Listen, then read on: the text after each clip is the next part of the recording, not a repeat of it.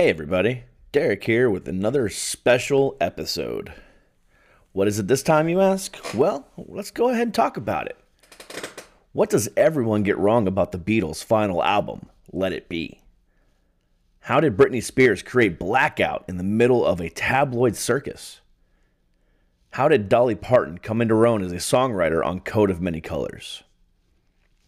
Hear the stories about these and other classic records by everyone from Shakira to David Bowie in season two of Rolling Stone's 500 Greatest Albums, an Amazon original podcast.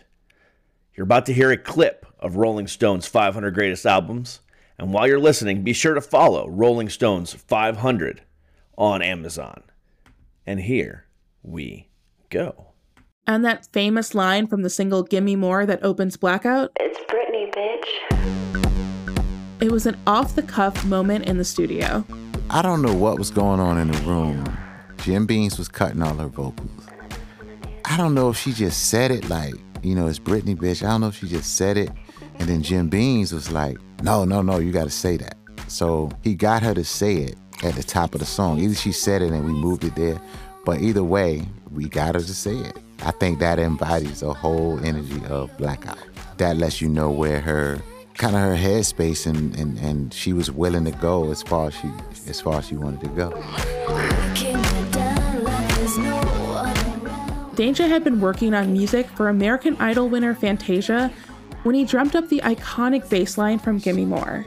And I came up with the boom, boom, boom, boom, boom, boom, boom, boom.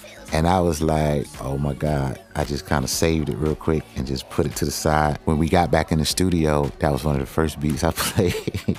and uh, Jim Beanz and Keri Hilson was in the room and they just went at it. Britney went nuts, dancing all over the place, and we cut that record. But it's it was I it, I'm saying all that to say I know how I felt when I heard that bass line and that beat.